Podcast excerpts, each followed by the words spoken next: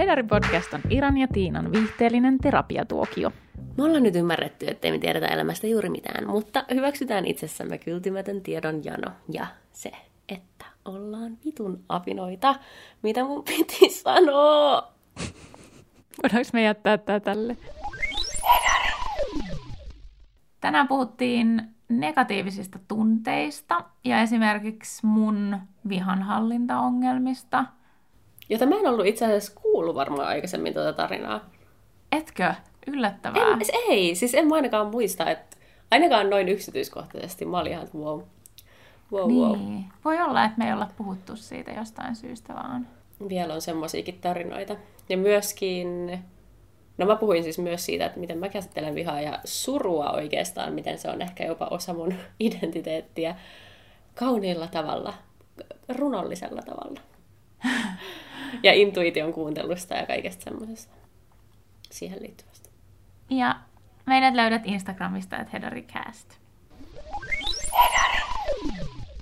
Okei. Hei, t- tervetuloa kuuntelemaan tämän kauden viimeistä podcast-jaksoa. Joo. Mehän puhuttiin siis tämän kauden alussa, ja tätä kauttahan ei ole siis kauan vielä ehtinyt tulla. Että Tarkoitus oli tehdä itse asiassa pidempään. Oli. Että, että tehdään tavallaan sillä lailla, sillä kun se tuntuu hyvältä ja tehdään niin kuin sisältö edellä eikä määrä edellä, ja, tai niin kuin laatu edellä eikä määrä edellä ja näin.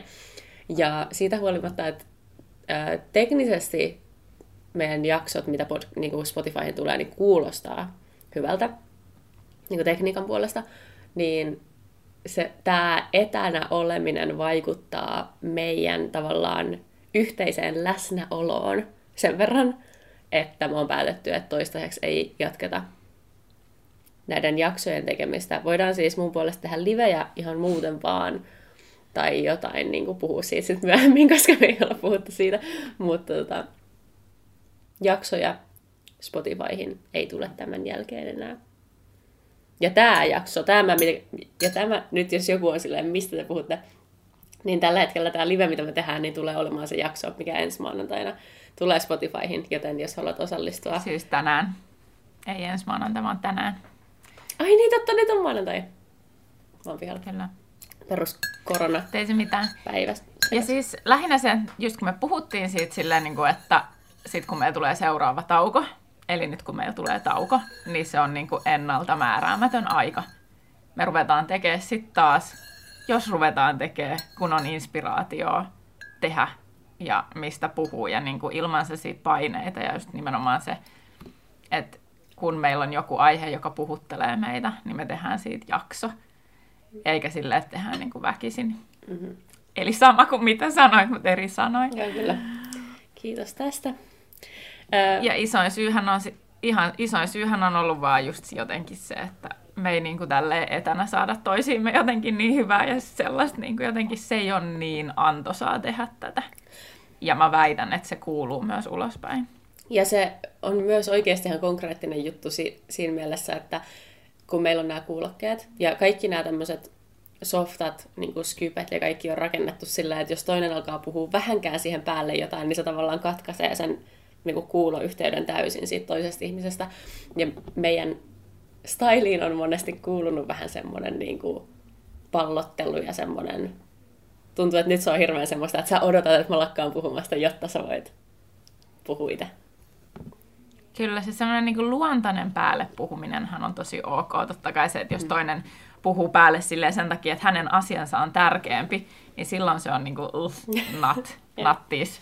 Mutta niinku just semmoinen luontainen keskustelun omanen se, että on silleen, kun pitää päästä niinku osallistua tavallaan siihen, tai on silleen, että just niin, mm. niin se, että sä edes kommentoit pikkasen, niin se katkaisee sen linjan, ja se sitten niinku vaikuttaa siihen, että sit saattaa olla se seuraava lause silleen, anteeksi, mitä sä sanoit? Mm. Ja sitten se taas niin kuin, aiheuttaa semmoista, niin kuin, ainakin mulla henkilökohtaisesti semmoista sisäistä pientä semmoista turhautuneisuutta. Mm.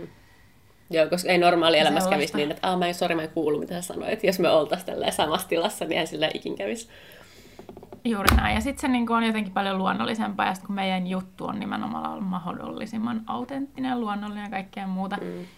Ja seli, seli, seli, mutta niin kuin, mm. Jep. Mut tästä tästä päästään aasin silloin meidän päiväaiheeseen, eli negatiivisiin tunteisiin, jotka on mun mielestä ehkä vähän väärin ymmärrettyjä tunteita, sellaisia niin kuin aliarvostettuja tunteita. Mitä mieltä sä oot? No mä mietin, tai kun mä oon sillä samaa mieltä siinä, siinä mielessä, että ei tavallaan ole olemassa negatiivisia tunteita, on vaan niin kuin erilaisia tunteita ja sitten asiat voi nähdä eri tavalla, niin ää, joo, mulla ehkä enemmän niin kuin on pohjaa tuohon suruun liittyen ja semmoiseen. Mä itse asiassa on siis, mä oon lukenut ihan hirveästi myöskin tota, runoutta liittyen niin kuin surun liittyen, koska se on mun mielestä tosi semmoinen tavallaan runollinen aihe. Jostain syystä semmoinen vähän niin kuin omalla tavallaan niin kuin kaunis asia tai sillä Ja sitten ehkä musta... Kirjasuositus väliin. Mm. Saanko yeah. hetken? Lupa surra. Aivan mielettömän hyvä kirja okay. suruun liittyen. Okay. Tosi pehmeä ja semmoinen kaunis. Niin, niin. Mutta musta tuntuu, että kun on semmoisia ihmisiä, jotka vähän niin kuin kantaa koko maailman öö, surua, että, niin, huolia ja semmoista harteillaan, että aina olisi tavallaan joku syy surra. Ja mä jotenkin lukeudun itse tavallaan ehkä niihin ihmisiin, että, että suru on jollain tapaa vähän niin kuin osa identiteettiä tai sillä ähm. Okei, okay, miksi? Tai miten? Miten se esiintyy? No mä oon aina siis surrut tosi vahvasti. Jos nyt päästään tähän elämäntarinaosuuteen tässä aiheessa. Ihan lapsesta asti, ja se varmaan liittyy niin kuin erityisherkkyyteen ja tommoseen myös, että on aina surrun niin kuin tosi tosi niin kuin isosti ja tuntenut ne niin kuin surun tunteet tosi vahvo, vahvoina ja semmoisin vähän niin kuin yli, yli miten sitä sanotaan? Niin kuin, että se vie jotenkin niin mukanaan. Vampyyri, vampyyrielokuvissa on aina siitä, että vampyyrit tuntee ja kaikki tunteet sille överi siellä katto, kattotasolla, niin sä oot siinä. Mm. Niin, mutta sitten tavallaan nykyään on tosi tietoinen siitä, että, että se tavallaan se iso, tai se, se vahva osuus siitä ei kestä ikuisesti, että se on vaan niin kuin, että tavallaan tosi tietoinen siitä, että suru on vaiheita, ja, ja suraminen on vaiheita. Ja just tämä, mistä me ollaan aina puhuttu, että kaikki tunteet on vain tunteita ja ne on niin kuin ohi mennä vielä tälleen niin tavallaan kun sille surun aallolle pystyy tavallaan jotenkin antautumaan niin, ja tietää, että se menee ohi, niin se on ehkä semmoinen, mikä on niin kuin iän myötä sitten tullut tai muuttunut. Niin, et, niin kuin, että tietenkään niin, lapsena. Se on niin kuin ho- hoitavampaa tai jotenkin niin kuin... Mm. Koska siis suruhan on loppupeleissä hoitava ja sen funktio ylipäänsä niin kuin tapa toipua ja päästä asioista yli. Mm. Mutta se, mitä mä tarkoitan, että se on jotenkin osa identiteettiä, niin on just se, että tavallaan aina olisi jotain asioita, joiden takia voisi surra. Tai silleen, silleen mä jotenkin koen, että maailmassa on niin paljon tavallaan pahaa. Tai silleen, ja se on aika niin kuin, paljon mun mielessä. Niin kuin usein. Aivan. Mutta se ei ole semmoinen asia, mitä mä näkisin niin kuin negatiivisen juttuna. Vaikka se mm. onkin niin kuin ns-negatiivinen tunnetila. Tunne. Niin, mm. mutta mä en niin kuin, koe sitä, että että jos suru on ns. osa mun identiteettiä, että se olisi niin kuin jotenkin... Huono. Niin, että se jotenkin ei pitäisi olla sillä, tai että se niin kuin pitelisi mua jotenkin paikallaan, tai, tai mitään semmoista, että se vaan niin kuin tulee sillä mukana. En mä tiedä mikä... Ja se on osa sua, silleen niin kuin kauniilla tavalla. Niin, Vai? niin silleen mä tykkään ajatella sen, silleen runollisesti Okei. Okay. joo, joo, mutta kyllähän se on sellainen, koska se on tosi vahva tunne. Se on siis tosi sellainen, niin jos miettii, että missä päin kehoa suru tuntuu, mm. niin se on aika kokonaisvaltainen tunne. Sehän voi niin kuin, tuntua koko kehossa ja sitten jotenkin niin kuin, se on tosi väsyttävä tunne mm. esimerkiksi, jos on niin kuin, isoja suruja. Ja sitten jotenkin niin kuin, se, että kun ihminen ei ehkä tajuu, en edes minäkään ehkä tajun ennen kuin mä luin tästä aiheesta enemmän, niin on se, että ihminen siis suree muitakin asioita kuin vaikka sitä, että joku läheinen kuolee tai läheisen läheinen kuolee, vaan että sulla on lupa surra tavallaan myös niin kuin kaikki niitä asioita, että sulta loppuu koulu, sä vaihdat koulu, sä muutat, öö, siis tällaisia niin kuin asioita, mistä sä luovut, niin tavallaan surraan koko ajan. Eli se suru on oikeasti periaatteessa koko ajan läsnä, mm. jos me vaan niin osattaisiin nähdä se. Ja tavallaan kun elämä... niin kuin hoitavana asiana. Ja tavallaan kun elämä muuttuu vähän niin kuin koko ajan, varsinkin jos on semmoinen ihminen, joka, joka tykkää niin kuin, öö, evolvata, miten sen sanoisi, niin kuin tavallaan kehittää just koko ajan itteensä ja, niin, kasvaa, ja kasvaa, kasvaa ihmisenä ja sitten niin kasvattaa sitä omaa elämäänsä tavallaan siinä samalla ja muuttaa niin kuin, kehi, kehittää niin kuin itteensä ja sitä omaa elämäänsä ja että on semmoinen niin kuin tarve koko ajan jatkuvasti sille ja niin kuin näkee semmoisen jonkun paremman niin kuin aina jossain ja sitten tavallaan sitä kohti menee, niin tavallaan siinä tulee hirveästi myöskin muutoksia niin kuin mm. matkassa, niin tavallaan se suru on myös semmoista, just toi luopuminen, mitä sä mainitsit, että se on niin kuin tavallaan, tavallaan koko ajan me vähän niin kuin luovutaan jostain teltavaa. Onko sulla, tämähän on niin kuin hieno tälleen, niin kuin, tota, mä mietin, niin kuin, että onko sulla mitään semmoista niin kuin, isompaa, mitä sä oot joutunut suremaan vielä ollut elämässä? Musta tuntuu, että mä... No, parisuhteiden loppuminen ainakin. Siis koska musta tuntuu, että mä joskus puhunut tästä, mutta voi olla, että me ei ole välttämättä julkaistu niitä jaksoja, koska tässä on nyt ollut kaikenlaista. Mutta tota, musta oli tosi hassu tilanne, kun mä olin yhdessä tapahtumassa, missä oli tämmöisiä mun niin sanottuja kollegoja, on siis valokuvaajayrittäjä. Öö, ja päädyin menemään lounalle yhden niistä kanssa ja juteltiin tälle elä... me oltiin siellä pitkään ja juteltiin tälle vähän niin kuin syvempiäkin juttuja sitten siinä, vaikka ei oltu niin kuin aikaisemmin tavattu. Öö, ja sitten hän alkoi puhumaan niin kuin kolmannesta osapuolesta, joka oli ollut aikaisemmin siinä päivänä meidän kanssa. Ja tämä kolmas osapuoli oli aika nuori, siis jotain 18-19-vuotias. Niin sitten tämä tyyppi, kenen kanssa mä olin siinä lounastamassa, oli silleen, että et joo, että hassu, että kyllähän tosta niin näkee jotenkin tosta tyypistä, että että se ei ole niinku kokenut elämässään vielä niinku mitään kauhean sellaista oikea, oikeata niinku raffia, että kun se on vasta niin nuori tai se on vasta joku alle parikymppinen. Että se jotenkin huokuu siitä. Sitten mä olin vaan silleen, että aa okei, okay, niinku, mulla tuli niin paljon asioita mieleen, mutta sitten mä en niinku viittinyt jotenkin tuntemattoman ihmisen kanssa alkaa avautua sillä mitenkään enempää, mutta olin, niin kuin sanoin, vaan heitin siihen, että... Haastaa. Niin, niin. Sitten mä vaan heitin jotain silleen, että, Aa, että kyllä mulla on niinku jo tohon ikään mennessä tapahtunut niinku kaikki paskimmat asiat, mitä niinku mun elämässä tavallaan on tapahtunut. Niinku tosi kauheita asioita ja sitten... Öö, mutta en lähtenyt niinku avaa sitä sen enempää, mutta sitten tämä, kenen kanssa mä olin silloin, oli vaan silleen, että niin, no mutta tiedätkö, ei nyt, ei nyt niinku silleen oikeesti. Niinku tavallaan, et, niinku uskon. Ihan se kattois ikää siis ihan oikeesti. Se oli jotenkin ihan käsittämätöntä. Että joo, no, mutta eihän nyt silleen oikeesti. Ja hän ilmeisesti ajatteli, että se on vaan niinku just parisuhteisiin liittyvät niinku sydänsurrut, jotka on niitä ns. oikeita oikeita raffeja asioita. Tai joku, jonkun kuolema, plus että sä et voi tietää, että onko sen vaikka joku kuollut, joku läheinen ihminen. Niin, kun sitä se just ei nimenomaan ajatellut. Eli selkeästikään ehkä hänelle ei ole sattunut mitään nuorempana, vaan sitten just aikuisena ne on ne sydänsurut. Niin se oli jotenkin hassu. Se oli niin semmoinen omassa kuplasta heitetty kommentti. Ja semmoinen niin kuin, uh, privilege, mikä se on suomeksi? etuoike- etu, etuoikeuden kautta jotenkin. Niin, niin siis, joo, ja siis taas tämä kupla, mihin tullaan, niin mm. siis tämä ihmiset jää helposti sen oman kuplan sisään. Mm. Ja sitten sen kautta ei niin kuin näe sitä. Jep. Mutta siinä jos tuli sitten semmoinen si- fiilis, että okei, että tämä ei ole semmoinen ihminen. Nyt mä muistan, että mä oon puhunut tässä jossain jaksossa. Eli anteeksi siitä.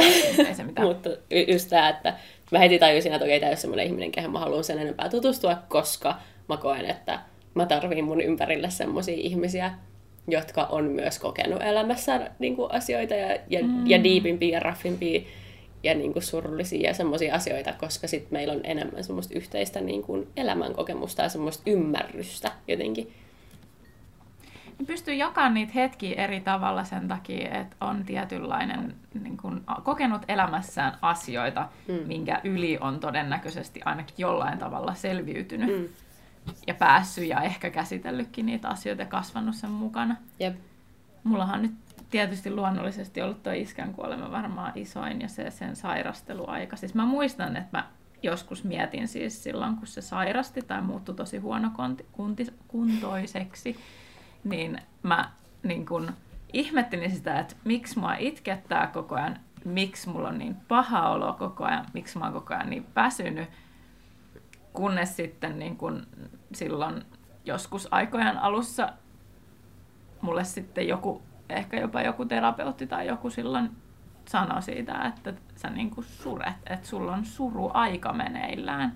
Mm. Ja että kun se ihminen, jonka sä oot tuntenut, vaikka se on edelleen elossa ja se on tuossa sun edessä, mutta sulta viedään se persoona, sulta viedään se ihminen, kenet sä oot tuntenut. Ja mä tiedän, että sä pystyt samaistumaan tähän sun Broidin kautta varmaan mm.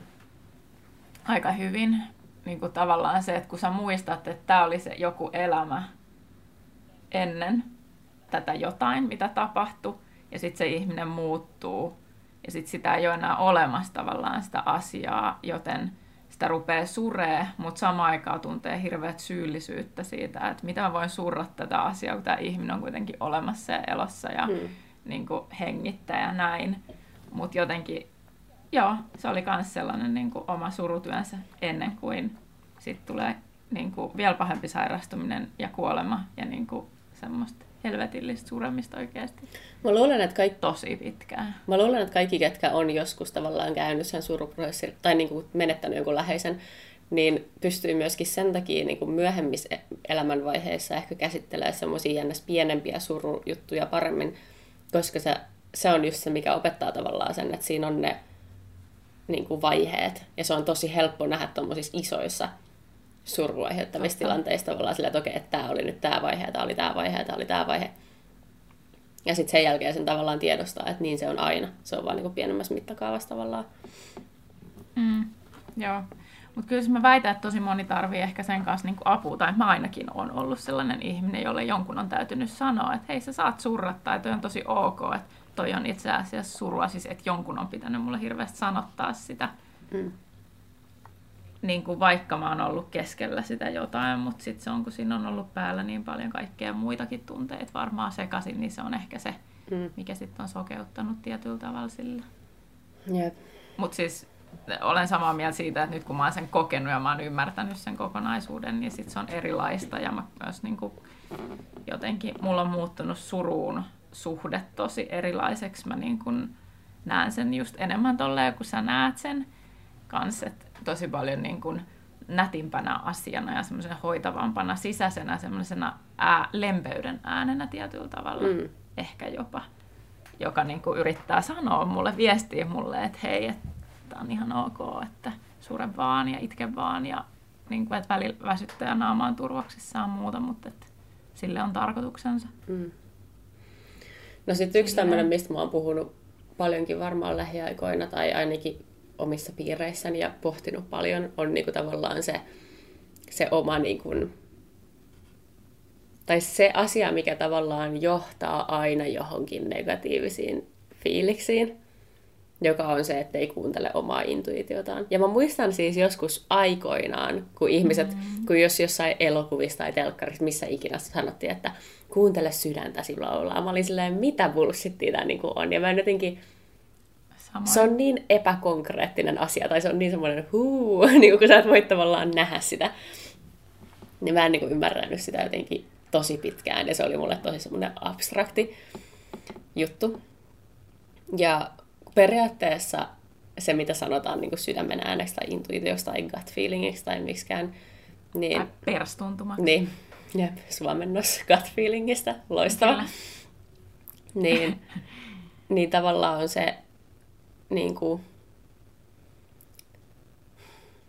tavallaan tunne, joka kumpuaa sieltä tiedostamattomasta osasta meitä. Ja se on aina niin kuin 100 prosenttia linjassa meidän sisäisten arvojen kanssa – koska se on se, niin kuin, se aito sisäinen me. Ja sitten kun puhutaan, että voi miettiä niin kuin tavallaan sydämellä tai voi miettiä järjellä, ja monet ihmiset vielä on silleen, niin kuin, että kyllä nyt välillä täytyy miettiä järjellä, bladaa. Mutta, mutta mä oon sitä mieltä, että siihen järkeen sekoittuu aina tosi paljon tavallaan egoa ja egon Kyllä. mukana tul- tulevia semmoisia ulkopuolisia niin kuin vaateita, koska se kumpuu sieltä rationaalisesta mielestä, niin kuin tietoisesta mielestä. Ja tavallaan meidän yhteiskunta ei monestikaan ole rakennettu sen perusteella, että se olisi niin kuin fiilispohjalta, vaan se on tosi rationaalinen. Tai ehkä edes rationaalinen, mutta tavallaan, että se, musta tuntuu, että meidän yhteiskunta se- ei ole rakennettu ihmisille niin kuin ihmis, Niin, ihminen aivan, ja mielessä. siis enemmän sellaisten niin ulkoisten, ulkoisten arvojen ja ulkoisten vaatimusten kautta enemmän kuin sen, että mitä ihminen oikeasti tarttisi tai Mm. jotenkin niin kuin ollakseen hyvä siinä, mitä on, tai nauttiakseen siitä, mistä, mitä tekee, tai mm. tälleen, että aika harva ihminen on siinä asemassa, että se voi oikeasti valita ja Mm. olla silleen, niin kuin, että mä elän tätä elämää silleen, kun mä itse haluan. Jep. Ja siihen vaikuttaa hirveästi nämä ulkoiset jutut, mitä meidän yhteiskunta ja kaikki muu vaikuttaa siihen. Mutta vaikka mä niinku tiedän sen, että mitä enemmän mä käyttäydyn tai kuuntelen niinku tavallaan just järkeä ja, tai muita ihmisiä tai niinku, tavallaan sitä egopuolta niinku sen intuition sijaan, niin sitä helpommin sitä tavallaan tekee elämässä sellaisia valintoja, jotka harhautuu siitä sun omasta polusta, niin kuin mitä, mikä tuottaa sulle sit tavallaan sitä on, onnea tai semmoista yleistä niin kuin Mm. onnellisuutta. Sitä hyvää oloa Niin. Tai jotain. Mm. niin, tai semmoista sisäistä rauhaa, semmoista, että tässä, tähän mä kuulun, tässä mun kuuluu olla. Okei, sisäinen rauha on vielä parempi. Se on itse asiassa niin kuin just se, Ja koska mäkin vihaan se sanaa sana. joku on, onni. Se ei, se kyllä, ei tarkoita ja mitään. sisäinen rauha. Se kuulostaa silleen, että sä oot niin kuin, joo, Just oikeassa se kuulostaa paikassa. just sille, mille se kuulostaa. Jep. Mutta vaikka mä niinku tiedän tämän ja nykyään mä oon tosi, tosi jotenkin silleen päässyt siihen käsiksi. Jotenkin tosi konkreettisella tasolla siihen, että mikä se on se intuitio. Ja mä mietin sitä niinku ihan pieniinkin juttuihin liittyen, että, että mitä mun intuitio niinku sanoo, että mun pitäisi tehdä. Ja siitä huolimatta, että vaikka mä kuulen sen niinku nykyään tosi hyvin, tai mun on tosi helppo miettiä sillä, että okei, että no, että tämä on se, mitä mä haluaisin tehdä oikeasti, niin, niin mä en silti aina mene sen mukaan, tai tee asioita sen Mä mukaan. en todellakaan. Et, niin, mutta et mä oon tosi tietoinen välillä siitä, että okei, että et mä menen nyt niinku vastoin mun omaa intuitiota. Ja Niin, että sä kuulet sen ennen kuin sä Joo, teet joo. sen. joo, joo, joo. Joo, joo, joo, siis... Cool. joo, joo, siis mä, Koska mä en, siis mä, mä tajun sen aina sit vasta, kun mä oon jo siellä syvässä kuopassa tai siellä jossain tilanteessa, missä mä, joku on yrittänyt mun silleen, että mulla on vähän hankala olo, mutta mä oon pistänyt sen siinä piikkiin, että että niin kuin, tiedätkö, mua vaan jännittää tai muuta. Mm. Ja mä en ole kuunnellut sitä niin kuin loppuun asti, vaan mä oon ollut silleen, että okei, mä nyt vaan niin kuin meen kamaan. Ja sitten kun mä oon siellä paikan päällä, mikä ikinä asia onkaan, niin sitten mä oon vähän silleen, okei, mulle yritettiin viestiä. Mm. Okei, niin kuin mä tajun sen aina vasta sit jälkikäteen. Mm. tai itse yritin viestiä tätä itselleni, mutta en kuunnellut. Ja- Niin. Mutta joo, joo, siis mä teen nykyään. Nykyään se on ihan semmoista, että joko mä menen sen intuition mukaan, tai sitten mä niinku tiedän, että okei, tää ei ole, tää ei niinku... Mä tiedän, mitä mun pitäisi tehdä, mutta mä en silti tee niin. Ja se yleensä johtuu tavallaan semmoisesta virheellisestä vastuun, niinku, vastuuntunnosta muiden ihmisen, ihmisten tunteisiin liittyen. Mä, mä, mä tunnen olevani vastuussa muiden ihmisten tunteista, mikä ei pidä paikkaansa ikinä, mutta musta tuntuu, että tämä on myös ehkä erityisherkille tosi semmoinen yleinen ongelma. Öö, Niin hirveän vaikea ignorata niiden toisten niitä tunteita ja sitä, että mitä aiheuttaa toisille, koska itse tuntee toisten tunteet niin vahvasti. mm. Ja sitten on just semmoinen tarve miellyttää tavallaan Mm. sen takia.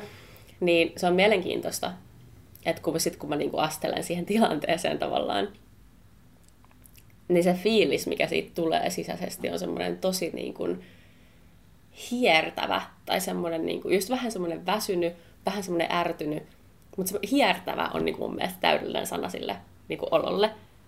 Ja se on vaan semmoinen, okay. Että se on niin kuin ärtymys, millä ei ole mitään osoitetta. Se vaan on niin kuin siellä sisällä.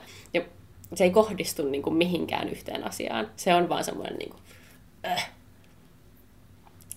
Ja musta tuntuu... Okei, mä tykkäsin tosta, tosta. Äh, tavallaan sen, sen olon mä tunnistan Eli- sen, että sä oot sille paikalla, siis että sä oot vähän äh, ei. Tai että siellä on joku, joka nat, ei niinku natsaa. Mm.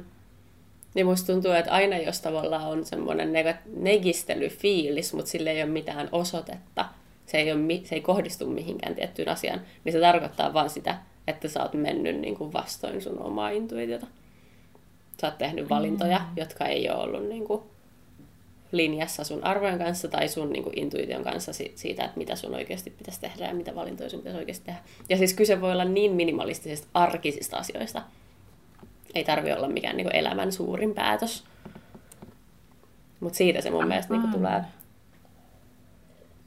Tämä olikin itse asiassa tavallaan uutta tietoa toi ajatus siitä, että intuitio liittyy myös elämän pieniin asioihin, koska mä en ole ikinä ajatellut, että se liittyy niihin. Okei, okay, miksi? Vaikka kyllä se varmaan liittyy. Mä luulen, en mä vaan tiedä. Siis mä itsekin yllätin itseni siis, koska siis mielenkiintoista, nyt kun mä rupesin miettimään, tämä jotenkin mielikuva siitä, että mä luulen, että mä pidän sitä niin kuin arjen intuitiota ehkä liian niin kuin itsestäänselvänä ja se ehkä niin kuin tapahtuu itsessä, itsestään etenkin silloin, kun sä oot niin kuin himas siinä turvallisessa ympäristössä, Mm. missä oot tottunut tekemään asiat tietyllä tavalla ja tämä tapa tehdä on tuntuu hyvällä ja tämä tapa tuntuu hyvällä. Se on helppo toteuttaa, koska siinä ympäristössä ei ole ketään kyyläämässä tai vahtimassa, että teet sä nyt asiat oikein vai ei, tai sitten jos on semmoisessa parisuhteessa, niin sos.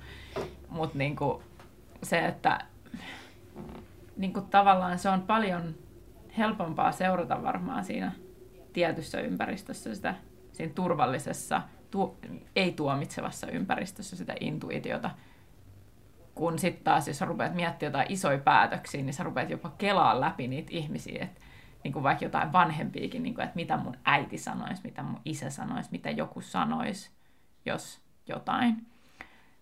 Mä enemmänkin mietin sitä silleen, että niin, että, että tavallaan että arjessa on myöskin paljon semmoisia asioita, mitä sä teet, koska sä vaan koet, että niin täytyy tehdä. Tai sillä sä et välttämättä mieti sitä, että onko tämä nyt niinku, ta- tarviiks mä välttämättä tämmöistä asiaa mun elämään. Vai teekö mä tämän vaan, koska mä koen, että on jotenkin, näin kuuluu tehdä. Niin sit se voi olla myös semmoinen, mitä ei niinku mieti niin paljon.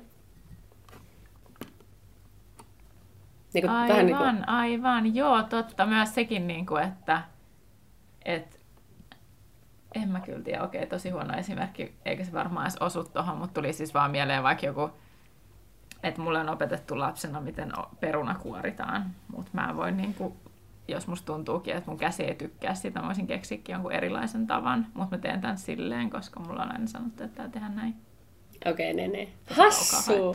Ei mun mielestä. Tai siis mun mielestä on tosi hassu, että sä teet. Okei. Tai niin että jos toi pitää paikkansa, niin kuulostaa hirveältä. Siis ei pidä. Okei. Okay. koska mähän teen tommoset asiat just niin kuin mua itteeni huvittaa, eikä mua kiinnosta, mitä muuta ajattelee siitä, että kuoriks mä jonkun asia oikein vai ei. Mutta sitten mä saatan olla mun lapselle silleen, että ei noin. Ne, ne. Että tota, niin. Mutta toi... Mutta siis niin kuin tavallaan niin kuin hypoteettisena esimerkkinä, niin kuin, että voisiko toi liittyä semmoiseen arjen, Mm. en mä tiedä. Koska se on sit sitä niin kuin itsensä kuuntelua tosi paljon, se Mhm. intuitio kuitenkin.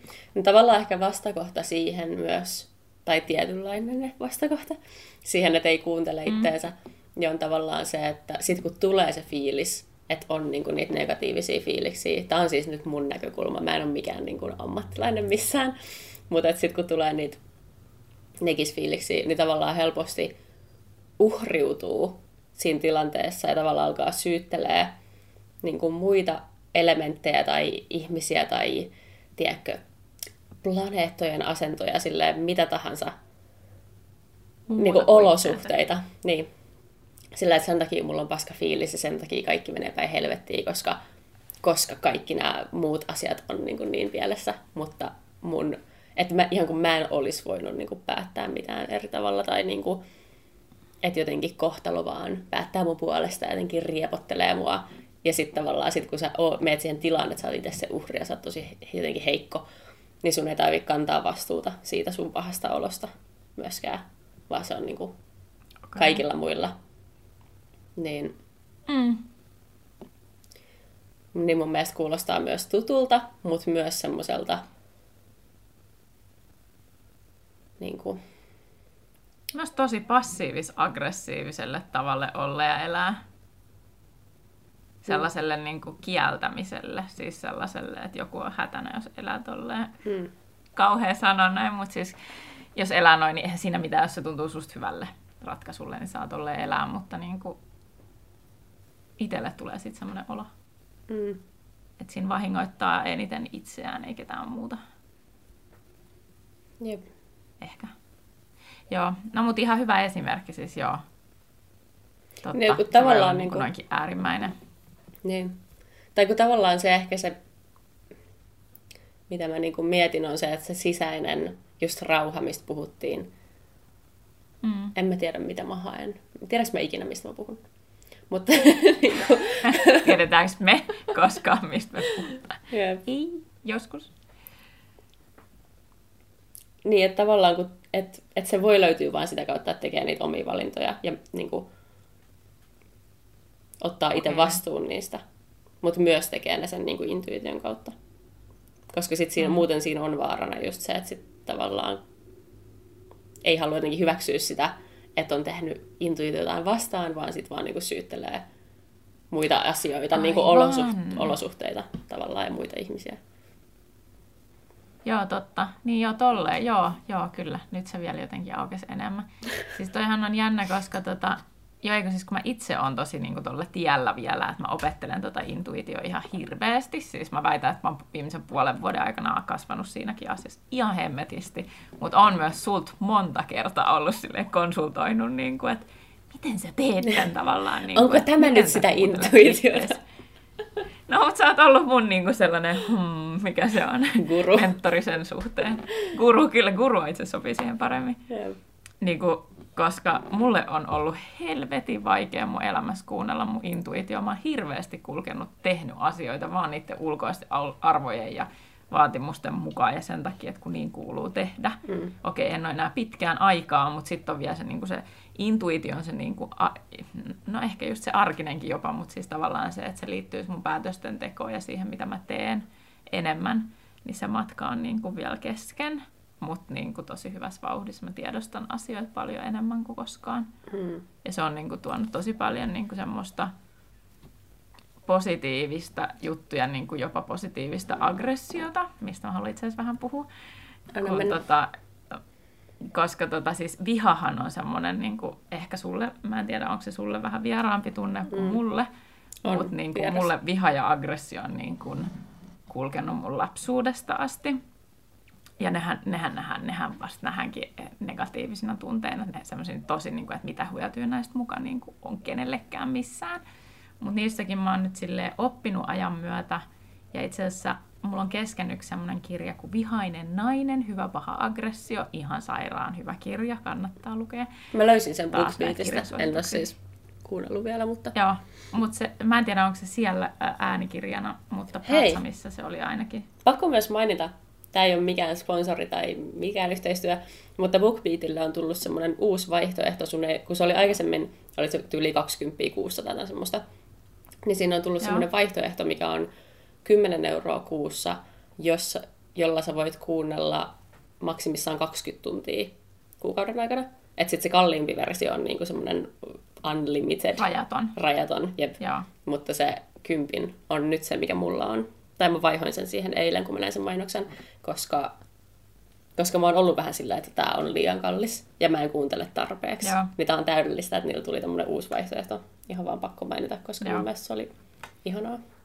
Mutta siis tosi hyvä pointti, ja sit kun ei kaikki välttämättä tavallaan ehdi edes kuunnella niin paljon tai Mm. niin kuin lukea e-kirjana niin paljon. Jep. Mutta joo, siis meillä ainakin toimii se, se, se, niin kuin se kalliimpi sen takia, koska me, meillä on kuuntelijoita. Mm. Minttukin kuuntelee joka päivä varmaan joku tunnin. Mm. Niin sit, kyllä sitä alkaa kertoa sit, kun mäkin kuuntelen. Mutta joo, viha, aggressio, siis nehän on niinku, kehareaktiot ihan niinku surussakin tosi vahvoja. Ja ne on sellaisia niinku, mm, siis semmoinen, niinku, miten se nyt sanoisi, kiukku on sitä samaa settiä, niin se on semmoista tosi niinku, ehkä jopa pelottava ja sellaista niinku hallinnan menettämisen tunnetta, etenkin vielä lapsena. mutta miksei aikuisenakin, jos sitä ei silleen niin kuin käsittele tai hallitse millään tavalla. Mutta esimerkiksi nyt niin kuin tarina meikäläisen lapsuudesta, joka on oikeasti aika semmoinen asia, mitä mä oon puhunut siitä, mä puhun siitä avoimesti, mutta se on asia, mitä mä myös häpeän hirveästi, joka, ja häpeäkin on yksi negatiivisia tunteita, mutta tosi tarpeellinen. Niin tota, mä skidinä, aina kun mä olin vihanen, niin mä löin mun isää. Tai vanhempi ylipäänsä. Mun tapa käsitellä raivoa, vihaa, siis niin kuin negatiivisia tunteita lähtökohtaisesti oli se, että mä rupesin lyömään potkia. Ja sitä jatkuvia mun mielestä teini-ikään asti, mutta sitä ei koskaan sille käsitelty meillä himas millään tavalla silleen, niin kuin, että miten mä olisin pystynyt pärjäämään niiden tunteiden kanssa, mutta ehkä siksi, koska mun vanhemmatkaan ei tiennyt. Mm-hmm. Eikä sitä sitten tietenkään siihen aikaan kyselty mistään, niin kuin, ei varmaan ollut olemassakaan edes perheneuvoloit silloin. Niin tota, mä sitten joskus tuossa varmaan ehkä 15 vuotiaana jossain vaiheessa oli menossa iskää silleen halaa kädet levällä, silleen, niin kuin, että nostin käsiä. Mm niin se väisti.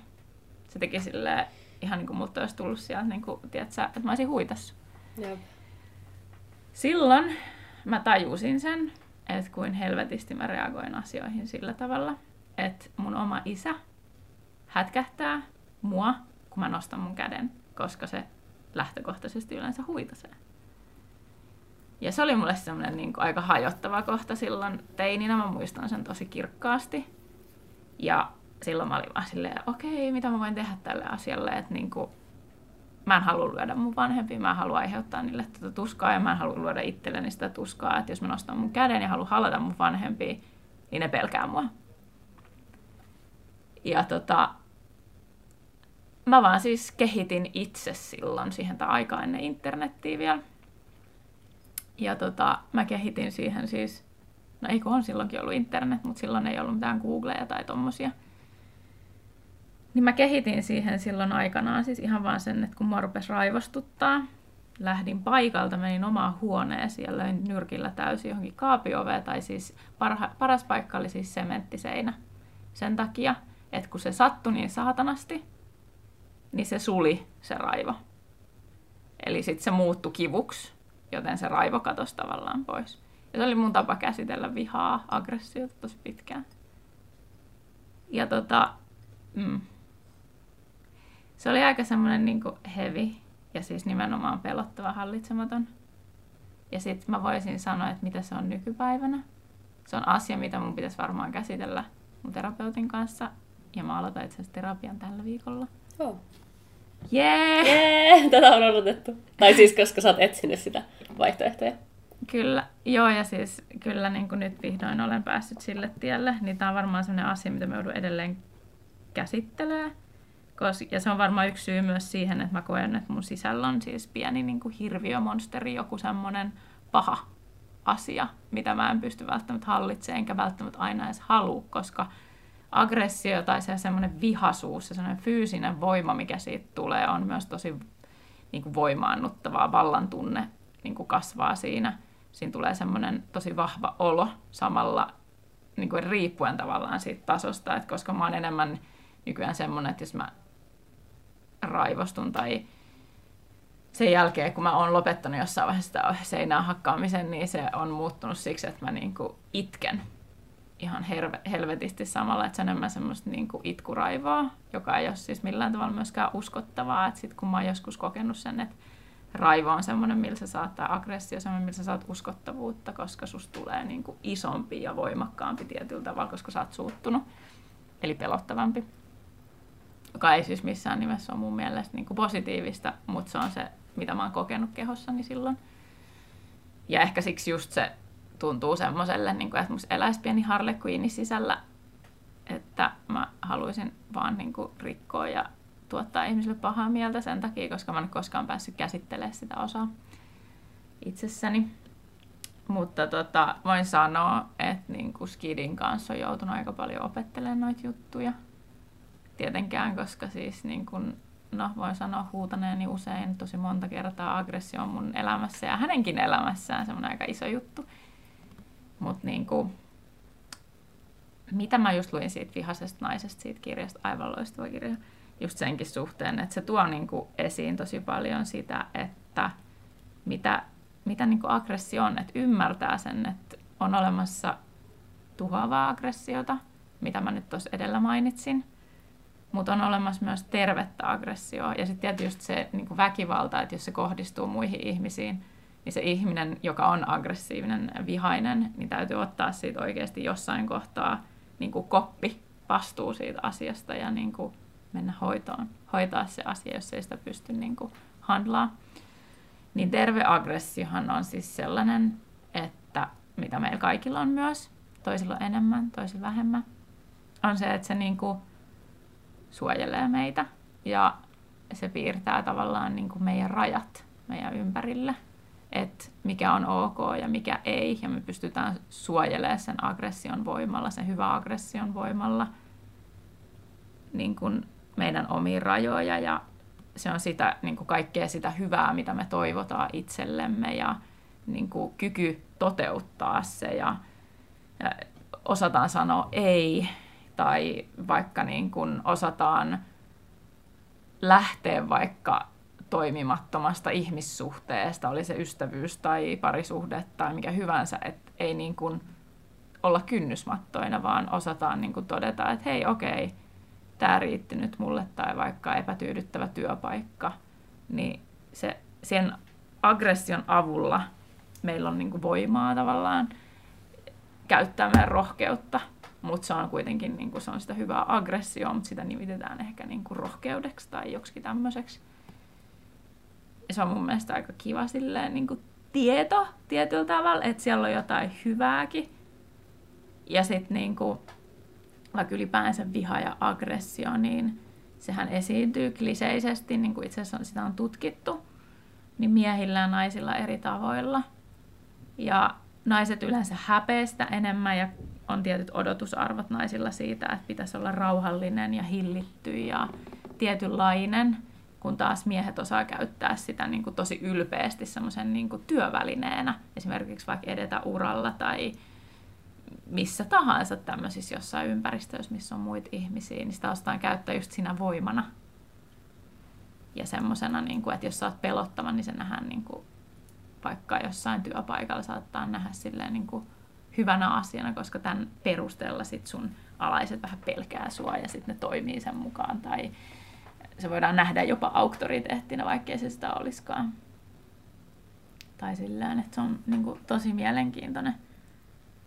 Saatika sitten, niin kuin, että kuinka paljon vaikka viha aiheuttaa just niin kuin häpeää, niin mä oon nyt todennut, että häpeä on semmoinen aihe, mihin mä haluan niin kuin, hypätä seuraavaksi myös sen terapeutin kanssa. Mulla on siis hirveä lista sille terapeutille, että mitä kaikkea pitäisi käsitellä. Okei, okay, no tä- kun mä en tiedä häpeästä vielä tarpeeksi, niin se on niinku semmoinen tosi kiinnostava asia. Mä väitän, että siis koulun kuuleimmat ihmiset on niitä, jotka häpeää eniten, koska jos mietit niin kuin, tavallaan, että miten itse käyttäytyy silloin, kun häpeä. Mä palaan kohta tuohon vihan, ja mulla on paljon asiaa siihen liittyen. Mutta tota, tuohon häpeeseen, että, että tavallaan, että ihminen, joka pelkää sanovansa mitään tyhmää tai tekevänsä mitään tyhmää, se tavallaan niin häpeää vähän itteensä. Ja sitten, koska niitä pelottaa jotenkin eniten olla omi itteensä, niin ne vaikuttaa kuulemalta, koska ne ei tavallaan sano Oo, eikä niin, tee totta. mitään. Tämä on mun uusi tämmöinen teoria, ei välttämättä päde kaikkiin, mutta väitän, että monet koulun kuuleimmat lapset on niitä, jotka häpeää vaan eniten. Mutta tota... Voi olla tottakin. Hmm.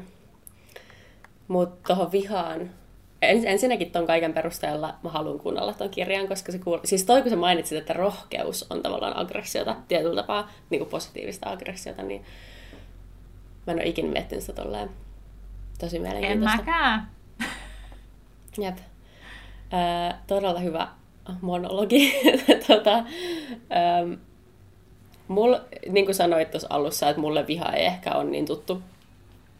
Meillä ei siis koskaan ollut kotona niin kuin lapsuudessa semmoista, että oltaisiin riidelty tai huudettu tai semmoista. Ja se, niin kuin, ei sitä mitenkään tukahdutettu, me vaan tultiin niin kuin toimeen tosi hyvin. Et, et kun monet puhuu myöskin, että että joo, että sisarusten kanssa aina riideltiin, niin ei me ikinä riidelty. Mitä nyt siis totta kai jotain vähän, jotain perus, mutta se ei silleen, että on muistaisin, niin kuin, että wow, me, joo, me riideltiin tosi paljon tai kiusattiin toisiaan mitä mm. jotain. Et ehkä meillä oli tarpeeksi niin kuin ikäeroa sitten, että sitä ei tapahtunut.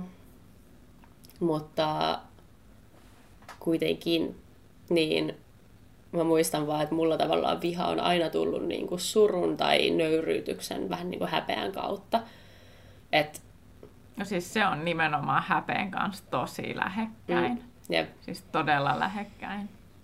Että just niin koulukiusaamiseen liittyen tai johonkin semmoiseen niin ylipäätään vaan häpeään tai semmoiseen nöyryytykseen liittyen, ja sitten kans se, että aina jos mä oon vihanen, niin mä alan itkeä niin kuin automaattisesti, että mulla se vihaisuus ei ole ikinä ollut semmoista niin jotenkin uskottavaa tai, tai enkä mä t- muista, että mulla olisi ikinä tullut siitä semmoinen fiilis, että nyt mä jotenkin enemmän, mulla on enemmän jotenkin valtaa tai että mä oon jotenkin pelottava tai voimakkaampi tai, tai mitään semmoista, että, että viha on aina ollut vähän semmoinen niin kuin outo.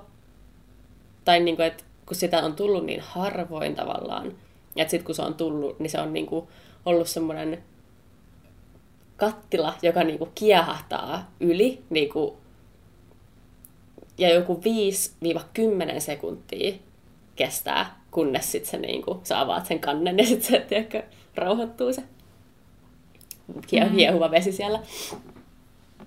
Et, mutta tavallaan just se, että mistä se tulee, mä mietin, kun sä sanoit, että että se myöskin kertoo meille itselle, että milloin jotkut rajat menee rikki. Tavallaan niin kuin jonkun... Että me osataan suojautua, se on viesti mm. siitä, että kun alkaa tulee vihaseksi tai ärtyy jollain tavalla, niin joku mm. alue tavallaan, joku asia tulee liian lähelle. Totta kai siellä taustalla voi olla paljon jotain tiedätkö, traumoja tai käsittelemättömiä mm. asioita, tunteita ja näin, mm. mutta se on myös työkalu siihen. Kun se, että jos mä mietin, että missä mulla on eniten ollut vaikka niin kuin vihaa liittyen vaikka parisuhteisiin tai tälleen, niin se on ollut enemmän semmoista pettymystä, joka on sitten niin kuin muuttunut surun kautta tavallaan vihaksi et, tai, niin kuin, et, mm. Tai suuttumukseksi tai semmoiseksi, että, tai kiukuksi, miksi sitä nyt haluaa sanoa sitten. Mutta tavallaan pettymykseksi, vaikka että toinen on niin kuin, unohtanut jonkun jutun tai että että asiat ei nyt mennytkään niin kuin piti tai että nyt on joku juhlapyhä ja me ei tehdäkään mitään, koska sä et jaksa niin kuin semmoista tavallaan pettymystä niin kuin mm. siihen tilanteeseen ja sitten siihen ihmiseen. Ja sitten tavallaan sitä kautta se on vaan, niin kuin, mä oon vaan surullinen ja sitten ehkä niin kuin sitä kautta suuttumusta. Mutta jotkut tilanteet, missä on mennyt niin kuin yli, niin se on tosi mielenkiintoista, mitä niin kuin munkin kehossa tapahtuu tavallaan, että että että se vaan niinku tavallaan napsahtaa. Niinku, että mä, se on hassu, että siinä on joku selkeä raja. Että sitten kun se menee sen yli, niin sitten se niinku on siellä yli. Että se on niinku ihan... Ja sitten mä saatan niinku huutaa siinä tilanteessa ehkä silleen, niin kuin, siis mä puhun oikeasti niin kuin sekunneista, siis 10 sekuntia maks, jos sitäkään, niin kuin, että mitä sitä olisi ikin, ikin kestänyt tavallaan, että se, tunne, se tuntuu rinnassa semmoinen kuuma, semmoinen, niin kuin, että sun on pakko päästää se ulos. Ja sit mä vaan niinku huudan. Ja en mä muista, mitä muuta tekisin. Joo. Mut sit, ja, ja sit alan niinku ehkä itkeä. Ja sit tavallaan that's it. Mut sitä se oli joskus skidin... niinku lapsenakin. Siis äidin kanssa. Okay. Tai niinku mä... itse asiassa teininä. Lapsena mä kyllä huusin ja raivosin, mutta se oli myös enemmän sitä, että mä olin vaan niin jotenkin surullinen aina. Niin ja sitten kun lapsena niitä opettelee vasta niin kuin, niitä tunteita ja niin kuin tunteiden siis niin kuin itsesäätelyä ja kaikkea muuta. Ja sitten jos sille ei ole ketään, kukaan ei ole opettamassa, niin kuin meikäläisellä ei ole ollut, hmm. niin, niin sitten se on niin kuin erilainen tilanne kuin sit, jos joku niin kuin opettaa niitä. Jep. Itse asiassa... Ja, tota... Anteeksi, sano vaan. niin siis sitä vaan niin kuin, totesin vaan, että, jo, että mitä muuta mulla sitten oli niin kuin skidinä ja niin kuin teininä oli muuta se, oli se, että mä heittelin myös tavaroita, oh. rikoin asioita. Mutta sitten mä lopetin sen, kun se ne piti perhana siivota. Itse asiassa nyt mä, nyt mä tajusin, keksin, että mikä se on se niin kuin number one juttu, mikä on saanut mut vihaseksi elämäni aikana, siis sekä lapsena että teininä että niin kuin tänään. Ja se on se, että jos mä koen, että mua ei ymmärretä niin kuin vittu millään, vaikka mä niin kuin, tiedätkö, yritän ilmaista itseäni niin, kuin niin hyvin kuin mahdollista, jotenkin saada jonkun asian selitettyä ja silti kukaan ei tajuu vittu yhtään, niin kuin, että mikä se on se mun näkökulma siinä tilanteessa, niin se, se on niin kuin se, missä mä vaan jotenkin suutun niin kuin maailmalle, tai sille tavallaan sille toiselle ihmiselle, tavallaan sille tilanteelle, ehkä vähän itselleni myös. Ja sit saatan niinku huutaa, koska sit mua vaan turhauttaa ihan sikana. Ja se on niinku se. Y- mutta, mutta toihan on myös mun niinku isoimmista tunnelukoista tavallaan se ulkopuolisuuden tunne ja sit sitä kautta se, että kukaan ei tavallaan koskaan ymmärrä mua. Mut se on kyllä ollut aina ja mä muistan sen tosi kirkkaasti niinku myös lapsuudesta, että aina on ollut se fiilis, että kukaan ei ymmärrä. Ja se on aiheuttanut vihaa. Ja totta kai siis niin kuin myös häpeää se, niin kuin ehkä turhautuu siitä, että on silleen, että mua ei ymmärretä, mm. niin mitä mä teen nyt väärin, kun mua ei ymmärretä. Mm. Ja sit hävettää, tavallaan se häpeä tulee jotenkin, siis okei okay, mä tiedän sitä aiheesta tarpeeksi, mutta siis niin kuin, nyt niin kuin tajunnut sen, että kuin paljon silloin yhteyksiä tosi moniin juttuihin. Ja niin kuin esimerkiksi mullekin on yksi isoimpia asioita, on se, että jos mua ei kuunnella tai mut ignorataan täysin. Mm. Ne on isoimpia raivon sellaisia ja sitten mä koen niissä myös kipua hirveästi. Et esimerkiksi vaikka murjottaminen, mä vois olla ihmisen kanssa missään, su, niin kuin mun mielestä ystävyyssuhteessa joku ihminen, joka murjottaa. Mun mielestä se on henkistä väkivaltaa. Siis se on mulle, sen takia siis mun kokemusten pohjalta, jos mulle murjotetaan, niin se on henkistä väkivaltaa niin kuin oikeasti se sattuu. Niin kuin mykkäkoulu. Mutta joillekinhan se taas ei. Joo, niin mykkäkoulun murjottaminen sama asia, joo. Joo. Että jostain asiasta ei voi keskustella tai ei halua kuulla, mitä mulla on sanottavaa tai ei vastaa siihen, mitä mä yritän kysyä tai muuta. Okei, okay, mä välttämättä tee sitä aina ihan helppoa, koska sit jos mulla onkin vähänkin semmoinen ennakkofiilis siitä, että toi ei nyt kuuntele mua, mm. niin mä saatan jo muuttua hyökkäävämmäksi ja aggressiivisemmaksi niin kuin sillä huonolla tavalla, jolloin se toinen alkaa olla silleen, Jep. just tekee sitä, mitä mä en haluaisi. Jep. Eli työntää itteensä kauemmas musta. Joo, Joo toi itseään ruokkiva tommonen tilanne, aggressiivinen tilanne, toi on niin nähty ja koettu kyllä mm. monta kertaa. Tavallaan, että itse aiheuttaa sen. Että mä tiedän, että jos mä teen näin, niin tämä toinen ihminen vaan niin kuin etääntyy, etääntyy tästä tilanteesta ja sitten mä en niin kuin varsinkaan saa tästä mitään, mitään järkeä, mutta sitten taas kun se etääntyy, niin sitten mä niin loukkaannun sit itse vielä enemmän ja sitten mitä enemmän mä loukkaannun, niin sitä enemmän se toinen etääntyy ja sitten se on vaan semmoinen itseään ruokkiva niin kuin ikuinen tilanne. Mm, just ja. näin. Mutta tossakin, että... Tulee näin kunnon kierre. Niin.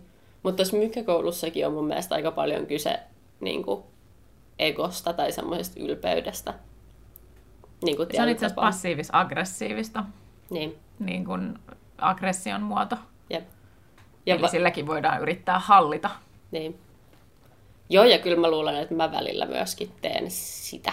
Ja mä tiedän, että sä vihaat sitä, mutta musta tuntuu, että se on välillä.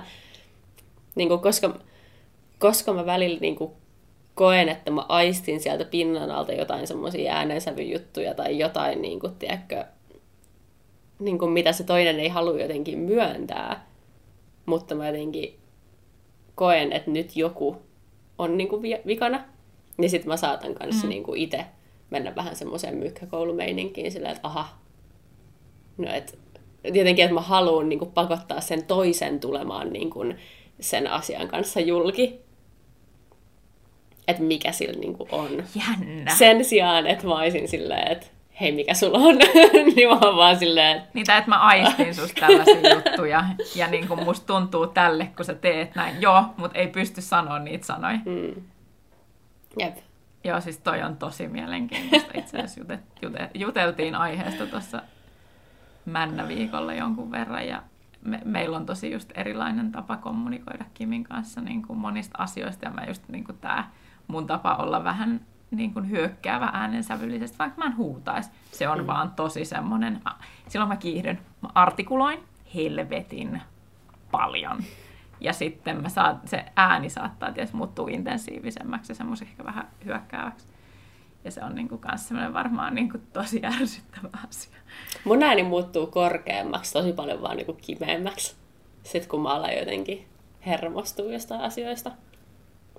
Joo ja mä puhun jotenkin nopeasti ja sillä niin kuin, tehokkaasti. en mä tiedä. Mutta siis... Tuntuu, että mä taas puhun sille, enemmän silleen kuin joku olisi niin kuin idiootti. Niin, niin. Joka on sitten tosi siis huono tapa. Ja silläkin sä ehkä yrität just viestittää semmoista, että niin kuin ylemmyyttä. Tavallaan, koska sä puhut sille toiselle kuin lapselle, niin sä tavallaan niin kuin viestität ehkä sillä sitä, että koska sä koet nyt olevasi oikeassa tässä asiassa, tai sillä, että miksi tämä toinen ei tajua. Niin tai siltä se kuulostaa, vaikka siellä taustalla ei ole se, mutta se tulee varmaan niin kuin mm. ilman, että mä haluan. Niin, niin. Koska mä en sitä niin kuin yritä mm. tietoisesti vaan ideaa, vaan siinä, että mä yritän saada sen ihmisen puhu mulle. Mm. Se on tavallaan se idea. Mutta on kyllä pahin, että jos Mut on se ei ihminen, auta. Jep, ei tietenkään. Jos, jos sulla on ihminen, joka ei halua puhua, niin sun pitäisi lähestyä sitä, niin kuin jos sä mietit itse, että sä et halua puhua jostain asiasta, miten sä haluaisit, että sua lähestytään, niin totta kai se olisi semmoinen tosi lempeä ja semmoinen niin kuin ymmärtävä Jep. ympäristö, jossa kaikkia kuunnellaan tasavertaisesti ja ketään ei tuomita mistään. Mutta sit sä oot vaan silleen, että vittu, kerro mulle. just tää. Meitä muuten loppuu ihan just aika, mutta ei se mitään. Jep. Ja me saatiin käytyä tässä aika kivasti näitä läpi, mutta onhan noita muitakin, että onhan siis vaikka pelko. Kyllähän sekin koetaan. Ja sen idea on vain ja ainoastaan suojella meitä. Mm. Ja se on kusina ja se on niinku asia, mikä mua ainakin hirveästi niinku ohjaa elämässä. Pelko niinku tosi tosi paljon, siis kaikkeen mun elämään liittyen jotenkin. Mä oon aina, mm. mä oon aina tiedostanut sen ja se on aina ärsyttänyt mua ja mä en jotenkin ikinä. Mulla on niin vahva tai pieni niin kuin tämä mukavuusalue. Ja se kutistuu aina, mitä enemmän tavallaan, mitä, enemmän, mitä kauemmin mä oon siellä mukavuusalueella, niin sitä enemmän se kutistuu ja sitä vahvempi se tavallaan on ja sitä vaikeampi sieltä on lähteä pois. Ja se on niin kuin aina ollut jotenkin tosi iso ongelma mulle, että mun pitäisi aktiivisesti lähteä sieltä koko ajan pois, jotta se kasvaisi se mun mukavuusalue tavallaan. Sitten taas kun mä pysyn siellä liian mm, kauan, niin se taas tosi nopeasti niin kuin kutistuu.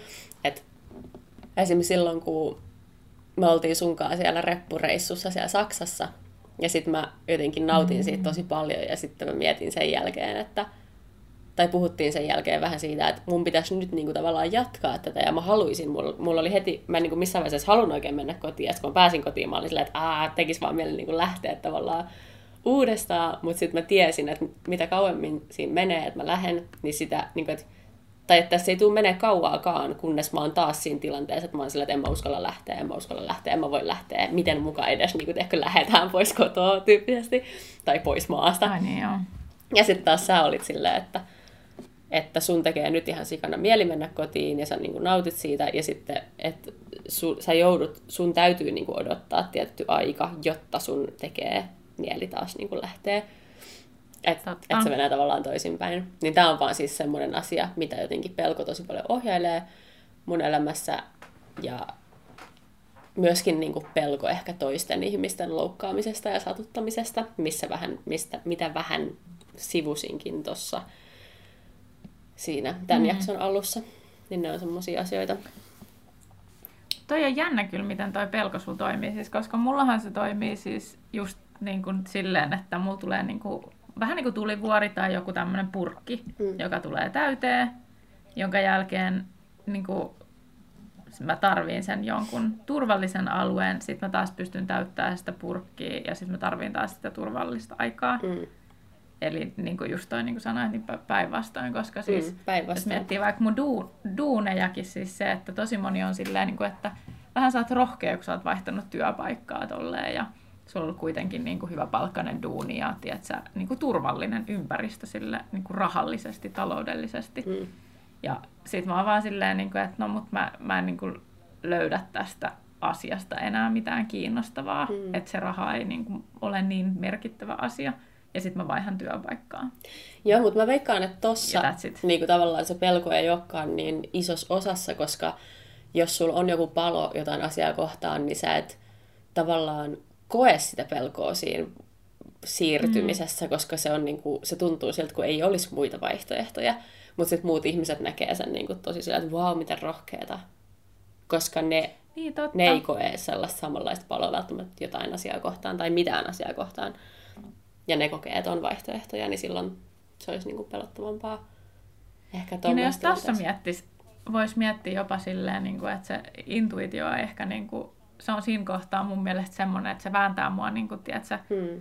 Jostain niin kuin keskeltä Mm. ympäri silleen, niin kuin, että jos et sä nyt oikeasti niin kuin, tee sitä, mitä se, mikä susta tuntuu paremmalle, jos et sä nyt oikeasti kokeile tehdä jotain muuta, Jep. niin tiedätkö, se nakuttaa mulla tuolla aivoissa ihan koko ajan. Tiedätkö, siellä, joka kerta kun mä tuun töihin, se on silleen, miksi sä oot täällä? Jep. Miksi et sä oot tekemässä sitä, mitä sä haluat? Jep. Et se on sitten se äärimmäinen tietysti, että ehkä se on sitten ohjannut mua tavallaan pois sieltä, Mm. mutta se on vaan mennyt helvetin äärimmilleen. Mm. Ja just siihen niin kuin uupumukseen ja semmoiseen, mikä on niin kuin se ultimaattinen niin. viesti vaan siitä, että hei, että sä todella, sä meet niin kuin joka ikinen päivä vastoin sun intu- intuitioa ja sä et niin kuin millään vittu kuuntele ittees, vaikka niin kuin kuinka paljon tulisi tommosia fyysisiäkin oireita niin kuin sen mukana. Jep. Joo, siis just toi. Joo, joo, ja sitten vedetään överiksi, että jos se idiootti ei nyt osaa ottaa sit kättä pois siitä hellalta, mm. niin sellaiset on oireetkin niin kuin, tavallaan. Jep. Mutta en mä tiedä, mä, mä, mä silti koen, niin kuin, että negatiiviset tunteet ylipäänsä on siis niin kuin kasvun tunteita. Sellaisia Mm. Just se tosi muutos. hyödyllisiä tunteita meille. Jep. Eikä silleen niin kuin jotkut kokee sen, että niin kuin mäkin olen joskus kokenut sen, että no asioita, mistä laitetaan laatikko ja sitten heitetään ola yli. Ja sitten kun ne tulee seuraavan kerran eteen, niin sitten heitetään taas ola yli, ettei niitä vaan joutuisi käsittelemään. Ja. Mutta sitten kun ne tulee, jos nyt oikeasti niitä bokseja alkaa vaan niin kertyy ja kertyy ja kertyy, niin sulla on edessä paljon isompi duuni ja isompi vuori. Mm. Se välttelymäärä on niin helvetillinen, että sitten se käsittelymääräkin on ihan helvetillinen. Eli jos ne nyt vaan oikeasti käsittelisi ja opettelisi, joku vanhempi olisi kertomassa sulle, että käsittele nämä asiat heti Mm. ja miten ne käsitellään, niin elämä voisi olla niin paljon helpompi päästä yli niistä kaikista pikkujutuista. Kyllä. Koska niistä tulisi pienempiä eikä niin isoja monstereita. Mm. Kiitos tästä kaudesta. Ja oikeastaan fiksuin tapa on seurata meitä Instagramissa, että hedaricast, Kyllä. että sä saat informaation, milloin me seuraavan kerran jatketaan. Tai sitten tämä kannattaa olla tilattuna jostain semmoista appista, mikä automaattisesti ilmoittaa, että kun uusi jakso tulee. Mm. Että Spotifyssahan se ei onnistu. Mutta IG, se storin puoli on kyllä oikeastaan aika lailla ainoa semmoinen meidän outletti kaikelle asialle, mitä meillä tulee mm. olemaan. Ja kaikki niin kuin podcastin ulkopuoliset jutut, mitä me tehdään, niin ne on sitten siellä IGssä. Ja kyllä me varmaan feediin laitetaan sitten, jos kun joskus jatkellaan. Niin, Sitä pitäisi, siellä on muutenkin paljon suunnitteilla, mitä sinne pitäisi laittaa, mutta niin. jotenkin se on vaan siitä, jäänyt. että mitä jaksoja on. Jep. Niin. Joo, ja meidän entiset YouTube-videot ja semmoiset myöskin sinne Joo. IGssä. Mutta joo, se IG on nyt se fiksuin tavallaan reitti todennäköisesti siihen. Jep. Informaatio on sitten tulevaisuudessa. Mutta kiitos kun olet ollut täällä kaikki nämä vuodet, tai ehkä vain vasta hetken. On ollut kivaa. Kiitos.